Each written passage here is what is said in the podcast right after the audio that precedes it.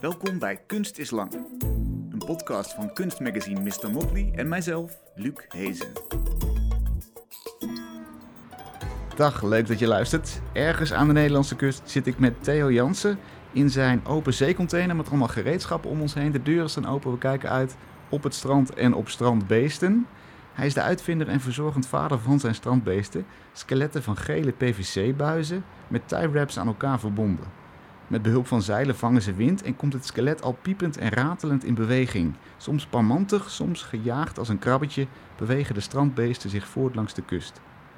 Ieder jaar begint Theo in de herfst te bouwen aan een strandbeest dat vervolgens in de lente de grote trek naar het strand maakt. En na een zomerlang experimenteren is het beest afgedaan en worden de geleerde lessen meegenomen naar de bouw van een nieuw strandbeest. Net zolang totdat de beesten ooit zelfstandig, zonder Theo's hulp, langs de kust kunnen paraderen.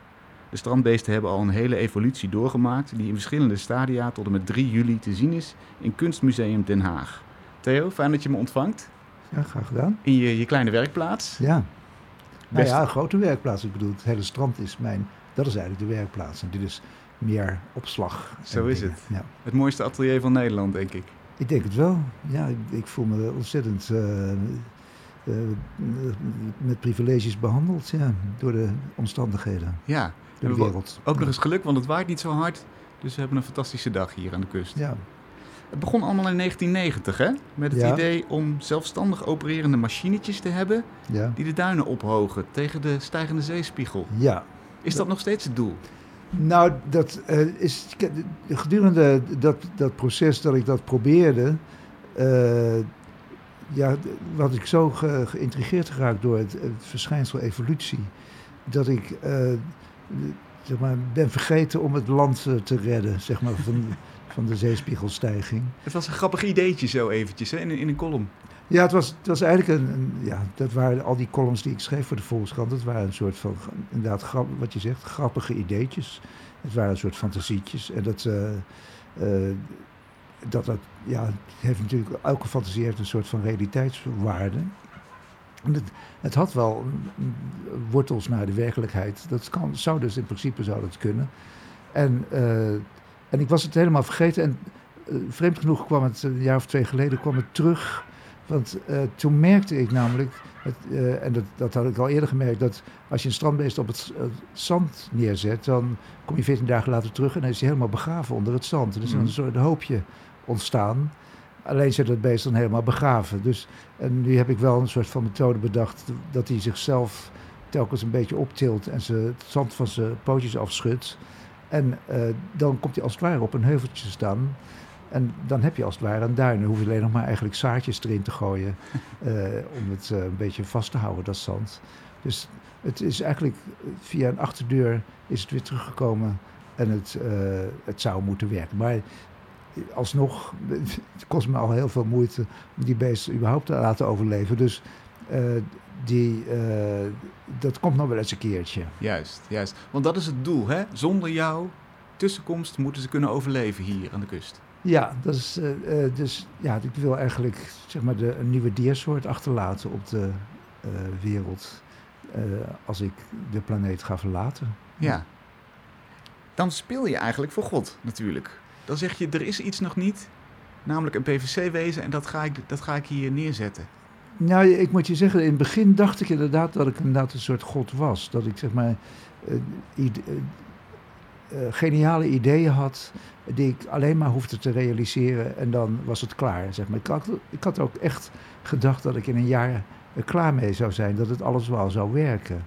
Dus ja, het is een beetje naïef misschien, maar, eh, maar gedurende de, die jaren daarna merkte ik dat ik zeg maar, niet echt God was, dat ik er toch een iets bescheidene plek in moest gaan nemen. Omdat, wat, wat bleek namelijk, die geniale idee van mij, die bleek in de praktijk helemaal niet te werken. En, eh, en zo gaat het eigenlijk nog. Dat ik, ik kan s'morgens zeg maar opstaan met een eh, fantastisch idee. Bijvoorbeeld?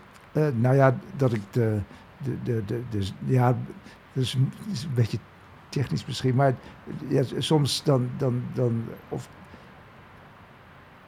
ja, sta ik met een mond vol tanden. Wel, wat voor ideeën? Ja, eh, dat ik bijvoorbeeld een, een, een, iets verander aan iets, waardoor eh, het beter zou moeten gaan werken. Ja.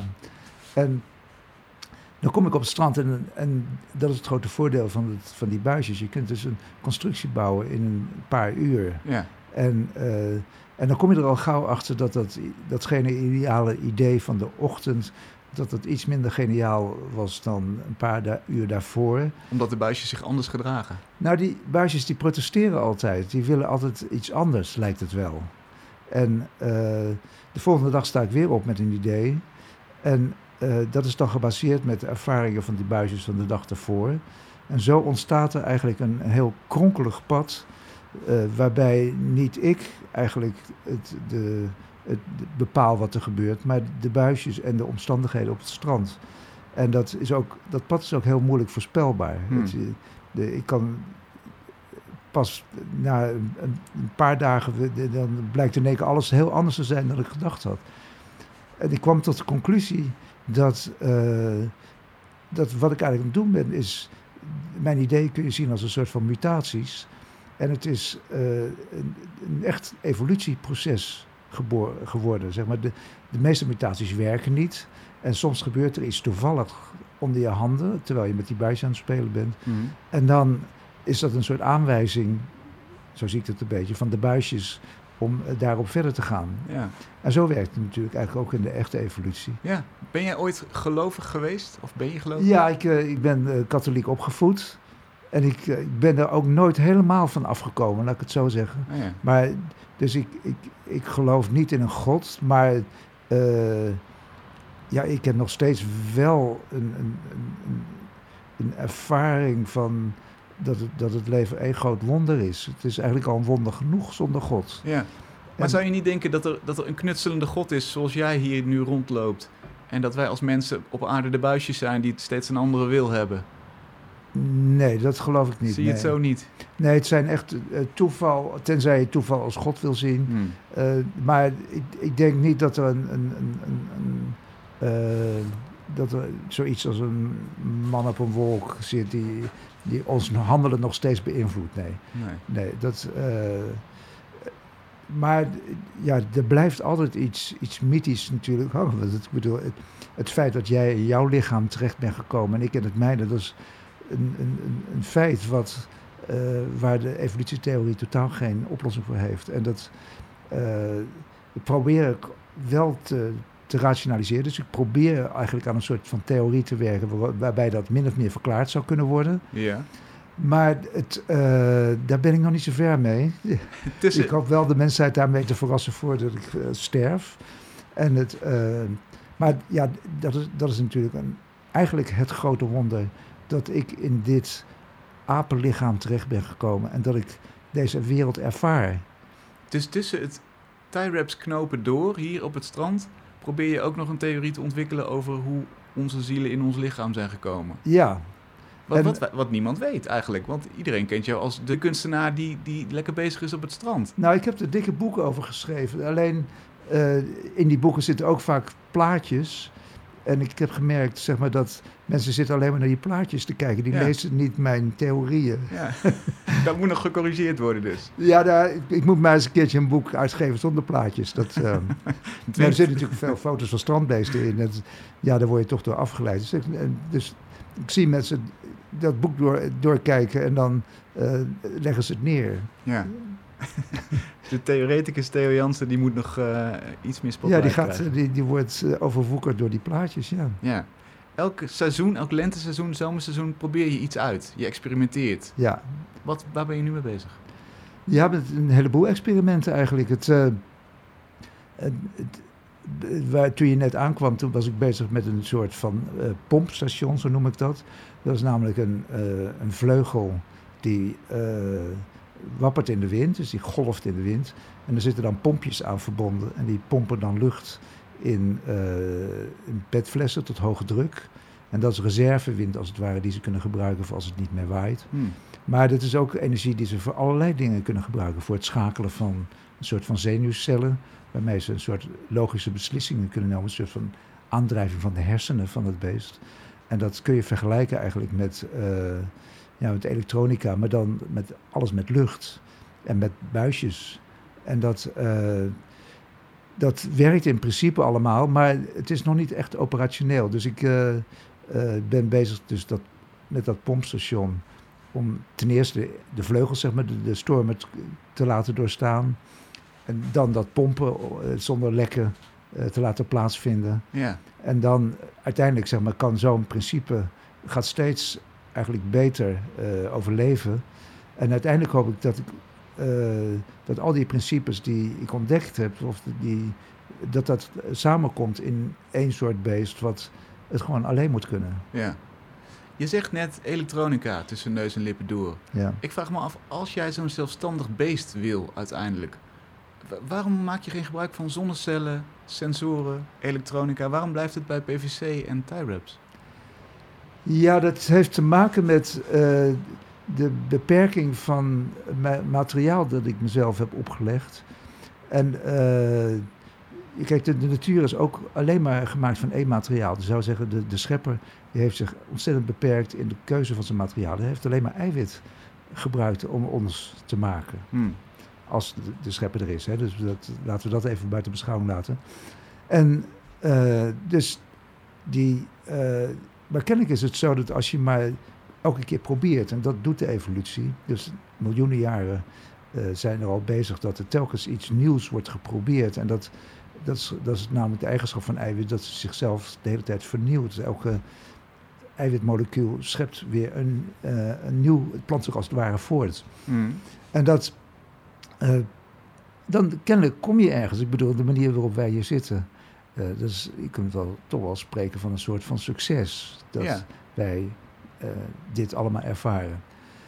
En ik heb mezelf beperkt tot dat buis. En dat was misschien oorspronkelijk uit een soort van luiheid dat ik naar de winkel niet wilde gaan om al die spullen te kopen. het is ja, een combinatie van luiheid en dat ik alles neiging tot alles zelf willen doen. Hmm. En, uh, maar door die beperking zou je zeggen dat, nou dan beperk je ook in het aantal mogelijkheden wat je hebt. Maar ik ervaar het juist andersom, dat het, uh, die, die, die beperking die forceert eigenlijk mij om niet mijn hersenen te volgen, mijn plannen te volgen. En dat, uh, kijk, als je gewoon een ingenieur de opdracht geeft van maak iets op het strand, wat uh, moet overleven, nou dan is hij waarschijnlijk binnen een paar maanden klaar.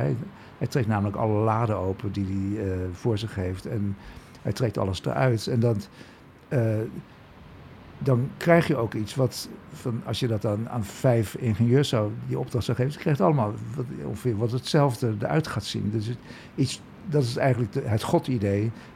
Mannen hebben een plan in hun hoofd, of vrouwen, en die dat gaan ze realiseren. Dus Hmm. het, uh, zeg maar, het intelligent design noem je dat dan. En, uh, ja, en ik merk dat die, uh, die, die worsteling met die buisjes, dat dat eigenlijk forceert om het niet intelligent design te laten zijn. En dat ik niet mijn hersenen kan volgen, maar dat ik de buisjes moet gehoorzamen. En dan blijkt eigenlijk dat, dat je op plekken komt waar nog niemand geweest is. En, uh, en dat, uh, dat het, zeg maar, het oerwoud waar je als het ware met een soort van kapmes uh, doorheen probeert te komen, en dat, daar is nog nooit iemand. Terwijl je zou kunnen zeggen, die, die, die ingenieurs die zijn heel snel klaar. En die, die gaan als het ware over de snelweg. En ik ben als het ware afgedaald van het taluut. En ik begeef mij in de bosjes met mijn kapmes. En dan probeer ik me daar met moeite. En dat ik moet zeg maar, de weg gehoorzamen die uh, voor mij ligt. En dat. Uh, en dan, en dan wil het niet zeggen dat ingenieurs uh, geen goed, goed, werk doen. Ik bedoel, maar ze zijn natuurlijk verplicht aan de, aan de wereld zeg maar, om bruggen te bouwen die niet instorten. Ja. En die.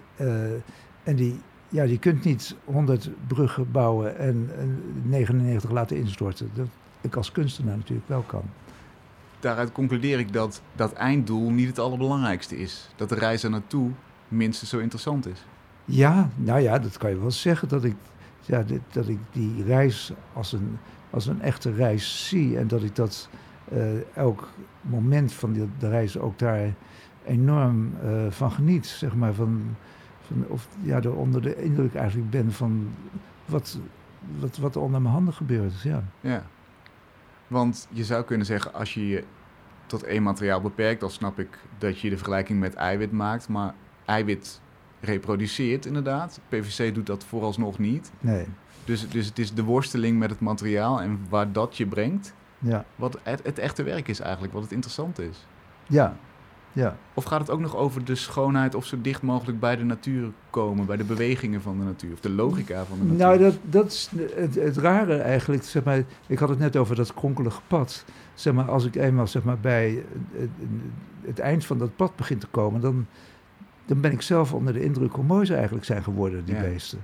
En dat heeft eh, niet te maken dat ik daar iets moois van wilde maken. Nee, ik ben, als het ware, ik heb alleen maar die, die buisjes gehoorzaamd.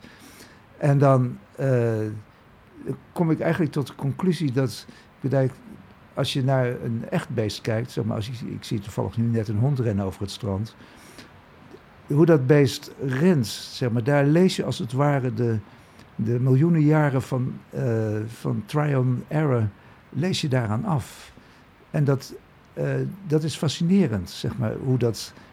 kennelijk zijn wij daardoor eh, gevoelig voor die schoonheid van, die de evolutie opgeleverd heeft.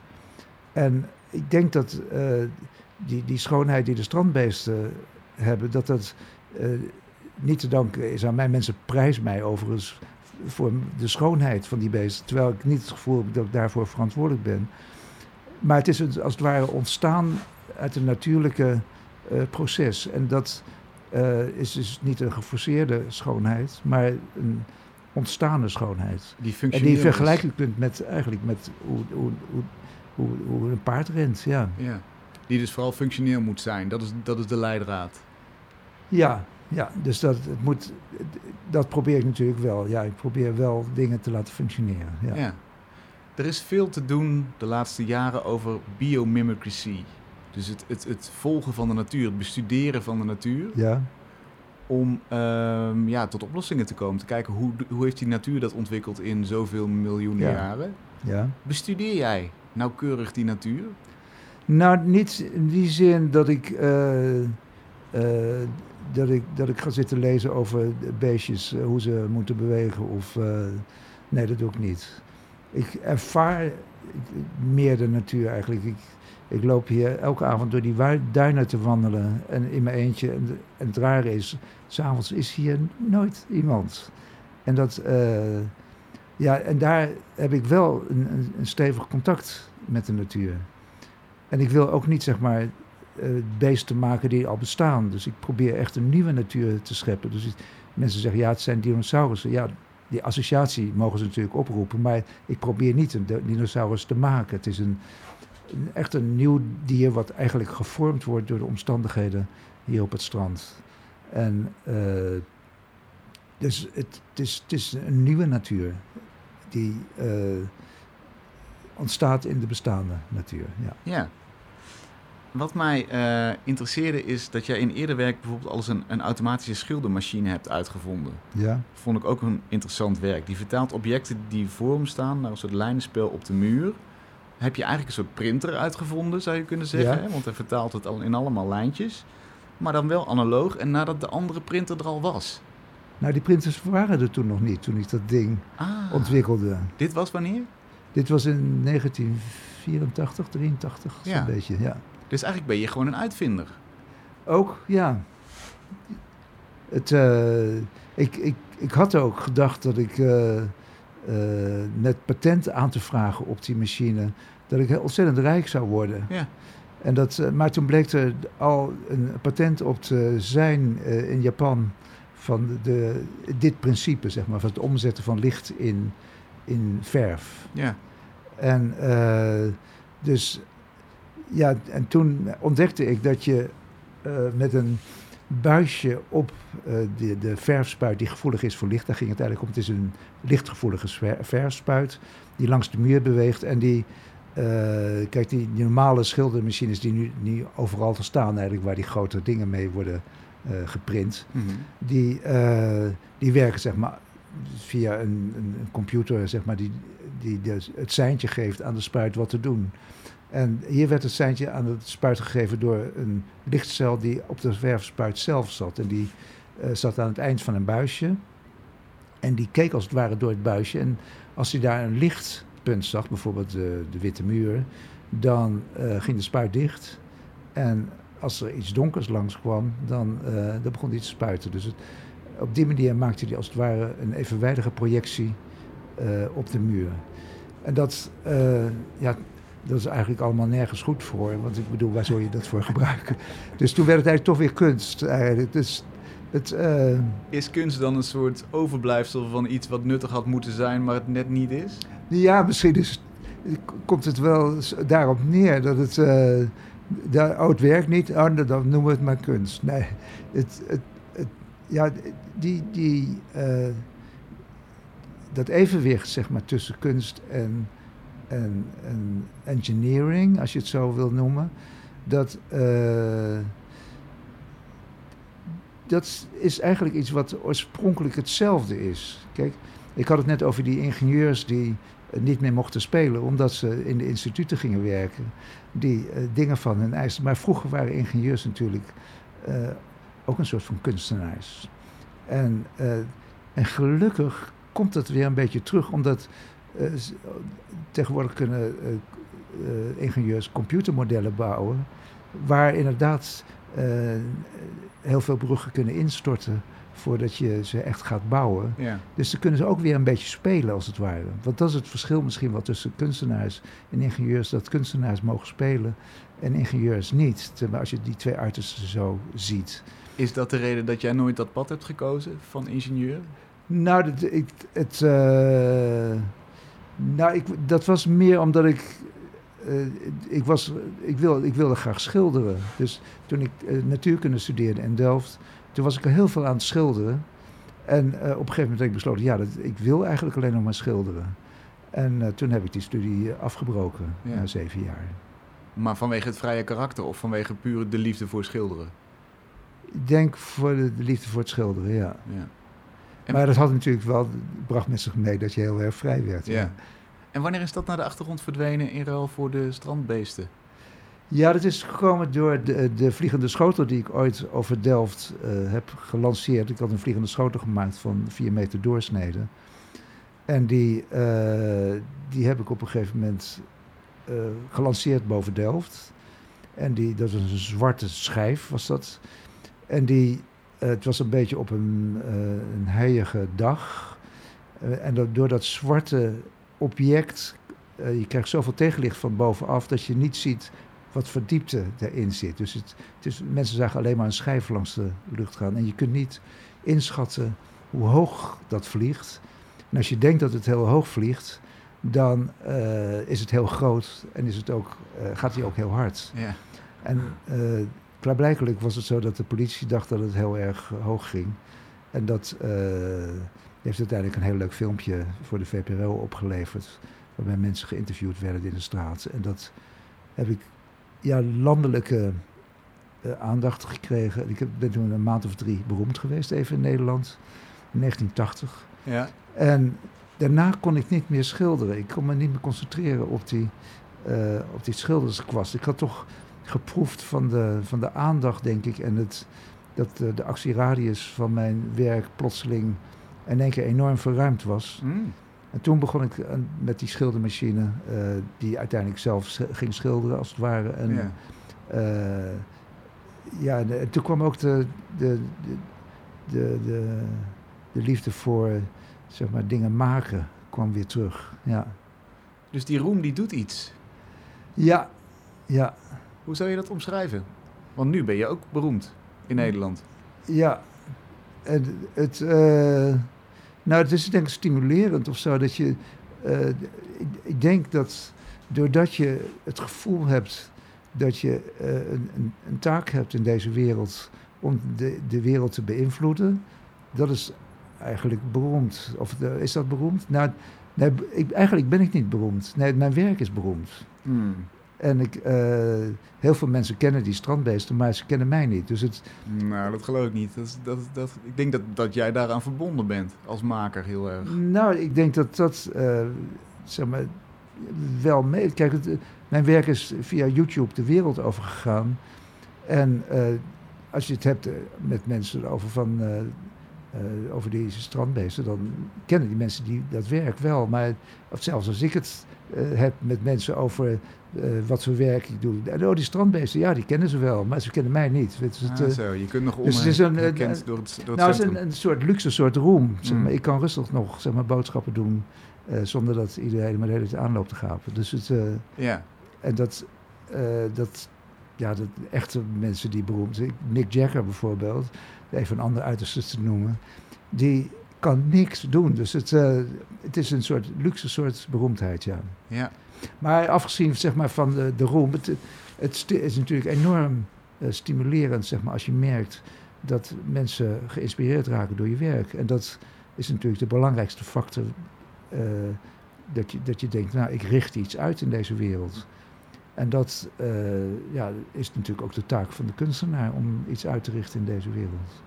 Wanneer is die missie geslaagd? Want je hebt het doel, ze moeten zelfstandig kunnen bewegen en voortleven als ik er niet meer ben. Ja. Maar is er, is er nog een ander doel? Iets wat misschien, waarvan je zeker weet dat je het gaat halen? Want dat is misschien nog maar de vraag of, of dit gaat lukken. Ja, nou, het, het, een ander doel is eigenlijk wat ik net zei, dat, het, uh, dat je iets doet in de wereld. Ja.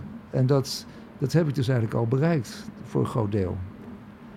En het, dus ik, er zijn heel veel, als je de commentaren leest op YouTube, dan denk ik, nou ja, doe het allemaal niet voor niks, zeg maar. En dat, en dat is, uh, ja, de, de, de, maatschappelijke taak van de kunstenaar. Wat zijn de leukste commentaren waarvan denk je, ja, dat is waar ik het voor doe? Um, ja, dat durf ik niet zo te zeggen.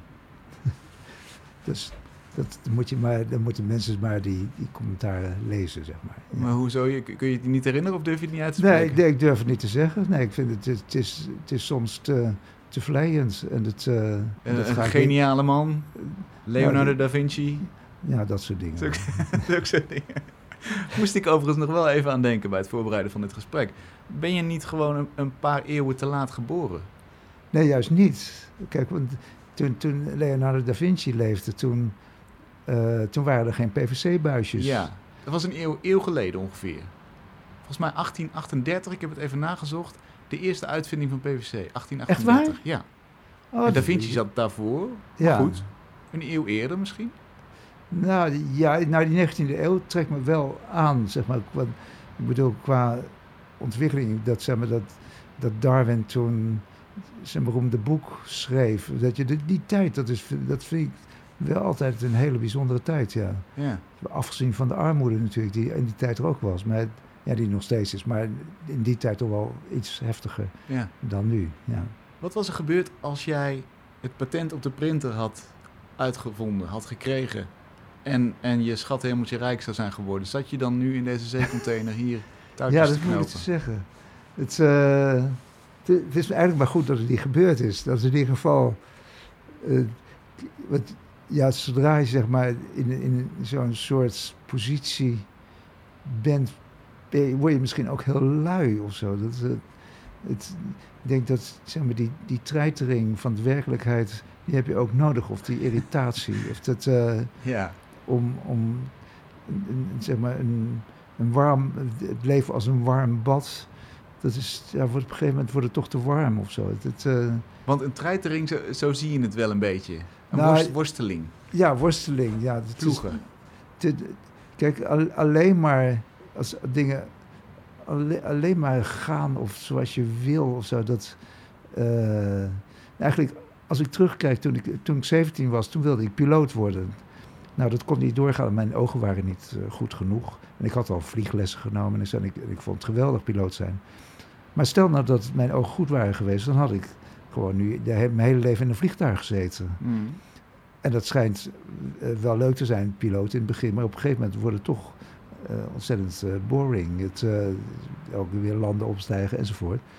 Dus het, mijn pad is eigenlijk niet bepaald door mijzelf. Het is eigenlijk in die, net zoals in die evolutie, eigenlijk in mijn hele werk het wordt bepaald door de omstandigheden. En elke wending die mijn leven nam, eh, vanaf zeg maar dat ik ging studeren en uiteindelijk schilder werd. En dat werd niet door mij bepaald, lijkt het wel, maar gewoon door de omstandigheden. En, en ja, ik weet niet of het toeval is, maar ik kan me. eh, die, die, die, die wendingen die zijn eigenlijk altijd heel goed uitgepakt.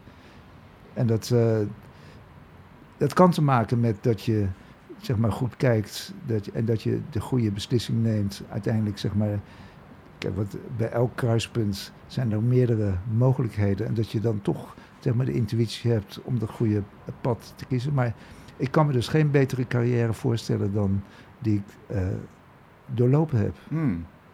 Er is een hele mooie Uur van de Wolf documentaire over je gemaakt. Ja, Een paar jaar geleden. Ja. En eh, daar, zit, daar zit ook een soort poging tot een Amerikaanse carrière in.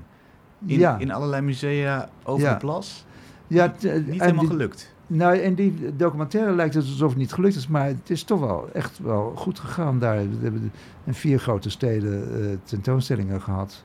Uiteindelijk eh, heeft dat mij een, een gastrol in de Simpsons opgeleverd. Eh, Wat toch wel iets schijnt te zijn. En het, eh, De tekenfilmserie Schets de scène is. ja, ja. En, Schets hem eens, wat zien we? Nou, we zien de, eh, mij in beeld staan met een strandbeest op het ijs. Het is een kerstaflevering. Ja. En, eh, en de familie komt. Ja, ik ken die serie niet zo goed, moet ik eerlijk zeggen. Er komt iemand bij mij en die zegt: Wat heb je nou gedaan? Nou, dit is eh, Ne- Nederlandse kunst. En, en dan verderop loopt de familie Simpson. Simpson, ja, ik denk Aha, het. ja. En Simpson, ja.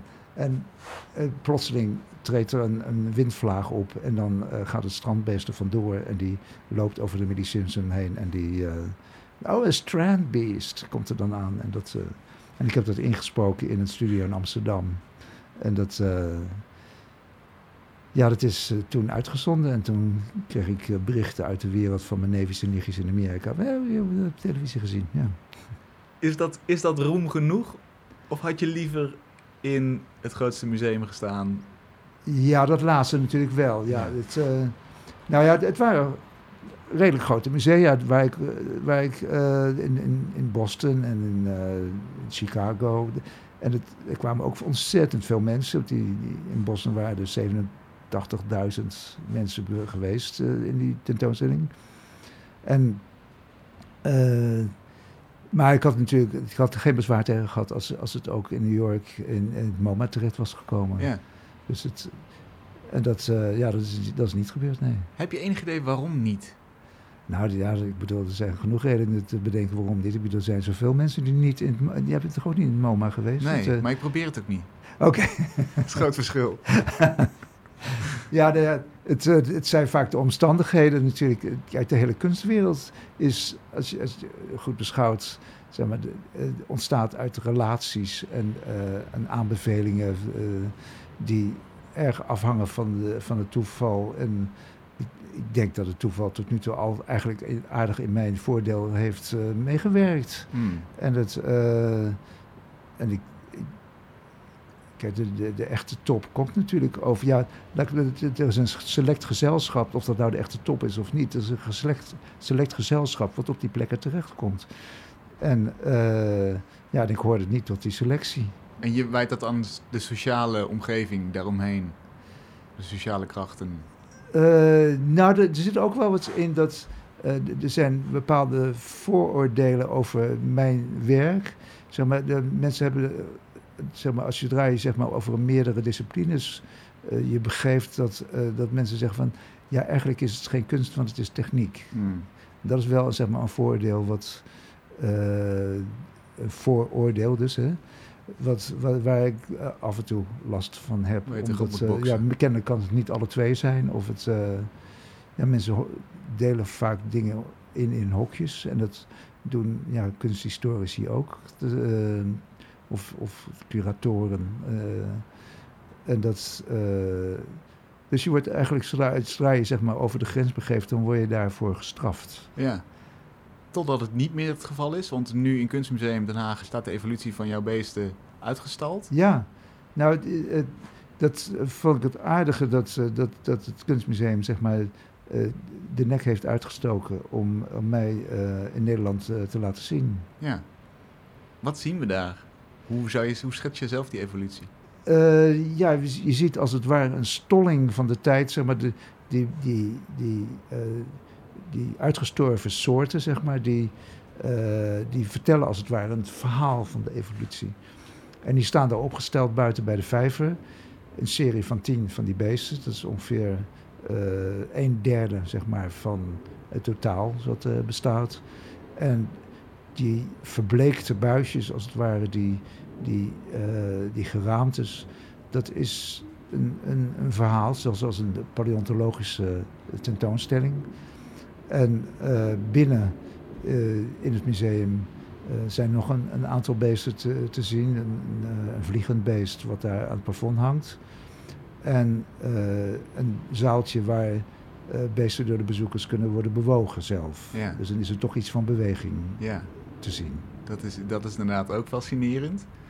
Welke is er eentje, kun je er eentje uitlichten waarvan je zegt dat is mijn lievelings of dat was een grote doorbraak, een technische doorbraak of daar, daar, die zomer was ik gelukkig omdat het lukte? Ja, dat is denk ik toch, toch terug te voeren naar het, loopsysteem uh, van het beest. Uh, namelijk, die, dat loopsysteem is eigenlijk al heel vroeg gekomen in de evolutie. Uh, ik had eerst een heel erg ingewikkeld loopsysteem bedacht. En dat eerste beest, dat kun je ook namelijk in het museum zien. Dat, beest kon uh, niet staan op zijn poten, kon alleen maar zijn poten bewegen als hij op zijn rug lag. En toen was er een nacht in 1991.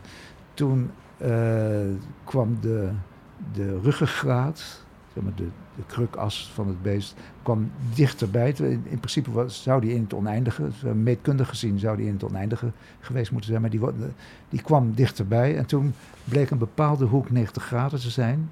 In, kon ik dus bedenken, s'nachts in bed terwijl ik niet kon slapen. Ja. En uh, een paar uur later uh, realiseerde ik me dat ik een uh, een zogenaamd genetisch algoritme beschrijven op de computer om de juiste verhoudingen van de buisjes te krijgen. Nou, dat ben ik toen gaan uitvoeren en dan uiteindelijk heeft mijn Atari-computer uh, dat toen opgelost uh, voor mij. Dat heeft een aantal maanden ja. heeft dat geduurd. Dag en nacht bleef dat ding doordraaien, als het ware een evolutieproces doorgaan. Door... Mm -hmm. En uiteindelijk kwamen daar dertien getallen uit. Dat waren de lengtes van de stangetjes die ik nodig had om dat te bouwen. En uh, dus die beesten die lopen op een bepaalde manier. En die, die lopen namelijk, die hobbelen niet. Die, de, de, het heupgewricht blijft op dezelfde hoogte als een pantomime spelen, als het ware. En dat is het gevolg van die dertien getallen die uit de computer kwamen. En dat, uh, en dat, dat kun je als het ware zien als de genetische code van de strandbeesten. Nou, die genetische code die heb ik al heel lang geleden op mijn website uh, gepubliceerd. En sindsdien zijn er in de hele wereld honderden, zo niet duizenden studenten. En die gebruiken die code om uh, strandbeestjes te maken. Ja. En in aluminium en in hout. En dat uh, vaak kleine beestjes, zeg maar, die gewoon op elektronica lopen of zeg maar, op elektromotortjes. En die studenten, ja, die hebben het idee dat ze uh, lekker bezig zijn, dat ze een leuke hobby hebben gevonden. Maar de werkelijkheid erachter is dat ze eigenlijk uh, gebruikt worden voor de voortplanting van de strandbeesten. Ze worden als het ware geïnfecteerd met het strandbeestenvirus, zoals, zoals ik zelf ook ben geïnfecteerd. En vanaf dat moment kun je niks anders doen dan strandbeestjes maken.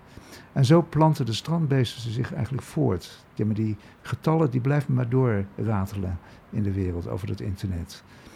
En dat gebeurde allemaal achter mijn rug om, eigenlijk.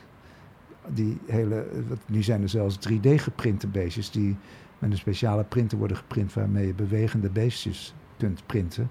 En die komen als één geheel komen ze uit die, die printer zetten. En dat gebeurt ook over de hele wereld. Ja. Dus de strandbeesten die planten zich dus in mijn ogen uh, echt voort. En een heleboel mensen denken dan van ja, maar dat gebeurt door mensenhanden. Maar gezien vanuit het strandbeest zijn wij natuurlijk alleen maar hopen eiwit. Die, uh, waar, als je die de, beïnvloed met een eh, genetische code, dan komt er vanzelf een strandbeestje uit. Hmm. Wij weten ook niet precies hoe een, een zwangere vrouw een babytje in elkaar zet. En dat, dus het, in mijn idee is dat een echte soort van voortplanting. Dus zoals een virus een gastheer gebruikt om te overleven, hebben de strandbeestjes jou en die studenten en het internet aan het werk gezet om, om zelf in verschillende gedaantes weer Ja, zo zie ik het ook wel eens. Dat ik denk van nou misschien waren die strandbeesten hingen ze al in de lucht voor 1990 op zoek naar hersenen om in te landen. En dat, Yes. ze, dat ik het geluk gehad heb dat ze in mijn hersenen zijn geland en mij zeg maar totaal eh, bedwelmd hebben met, hun, eh, ja, met dat virus. Ja. En dan zijn we weer aan de theoretische kant van je missie. ja. Hoe, hoe kun je zoiets bewijzen? Want met, met een theorie kun je niet gaan, gaan zitten knopen en uitproberen en wind vangen. Nou, dat, nou ja, het ligt aan hoe je theorie ziet. Ik bedoel, eh, je, je kunt een idee hebben over hoe iets eruit ziet. En dan kan je inderdaad aan gewoon, zo gaat het eigenlijk. Ik bedoel, 's morgens weet ik zeg maar, waar, ik die dag aan ga werken. En dan heb ik daar wel een idee over. Maar dat zie jij niet als theorie, denk ik. Jij ziet meer een soort van filosofie als Ja. de theorie. Ja. Ja, het, eh, ik denk ook dat die filosofie ontstaat. Ter, dus het, het werkt eerder andersom. Je begint te knopen. En eh, terwijl je aan het knopen bent, eh, on- ontstaat er een gedachte of zo, of een idee. Dat komt uit het, uit het materiaal, als het ware, naar boven borrelen. Hm. En eh, dus het is meer een resultaat, zeg maar, de, de, de overkoepelende gedachte, dat, eh, die, die, die borrelt op en die verspreidt zich, zeg maar. En die wordt steeds sterker ook in je hersenen. En dat, eh, ja, dat, en dat schrijf ik dan uiteindelijk op, ja. Wat de buisjes mij verteld hebben. De buisfluisteraar zou je De ook buisluister. genoemd kunnen worden. Dat is een goeie, boek onthouden. Hoe ver kom je nog, denk je? In mijn leven? Ja. Nou ja, ik, eh, ik denk dat ik... Ja, ik ben nog niet zo ver, moet ik je eerlijk zeggen. Ik bedoel, die beesten die, die kunnen nog niet zo heel veel zonder mij. Maar ik heb er toch alle vertrouwen in dat... eh, dat dat kun je eh, rangschikken onder het irrationele optimisme. Dat, eh, dat ik nog heel ver ga komen. En dat, kijk, als je kijkt naar het eerste beest wat ik ooit gemaakt heb, wat in het museum ligt. Als ik er nu naar kijk, denk ik, dat ziet er meelijwekkend uit. Hoe kon die man denken dat het ooit iets eh, zou worden? Plakband Plakband, het, eh, het kon niet, het kon niet bewegen. Ja, het kon wel bewegen alleen maar op zijn rug. Het, het was heel slap. En het, maar als ik terugdenk hoe ik mij op dat moment voelde, dan zag ik alles gebeuren. Hm. En het, en het is ook gebeurd. En het, eh, het is ook, je moet ook de, de horizon ver voor je uitschuiven om überhaupt iets te bereiken. Dus het. eh, eh, en daarbij moet je natuurlijk zeg maar, kunnen te- eh, tegen een teleurstelling. Ik bedoel, al die mutaties die allemaal niet gaan en zo. De, als je daar er veel van hebt, dan eh, dan raak je er ook een beetje aan gewend. Ja. En dat, eh, dus oh, het zal wel weer niet gaan. Maar tegelijk weet je ook van, straks komt, gebeurt er gewoon iets waar, waar ik, wat ik helemaal niet in gedachten had. En die beloning die komt wel. Dat is de conditie en de mentaliteit van een kunstenaar en een uitvinder. Ja, misschien wel. Het, eh, het is, ik ben in ieder geval, als ik een beetje succes heb met iets, dan ben ik onevenredig blij. Heel veel succes. Ik hoop dat je het redt. Dat er hier eh, over een jaar of twintig allerlei beesten langs de kust paraderen. Oké, Succes. dank je. Tot zover deze aflevering. Die werd mede mogelijk gemaakt door het Amsterdams Fonds voor de Kunst, het Jaap Hartenfonds en door donaties van jullie. Dankjewel. Vond je dit een leuke uitzending? Vertel dan ook eens iemand anders over Kunst is Lang. Zo bereiken we weer een groter publiek voor de kunst. Dankjewel en tot volgende week.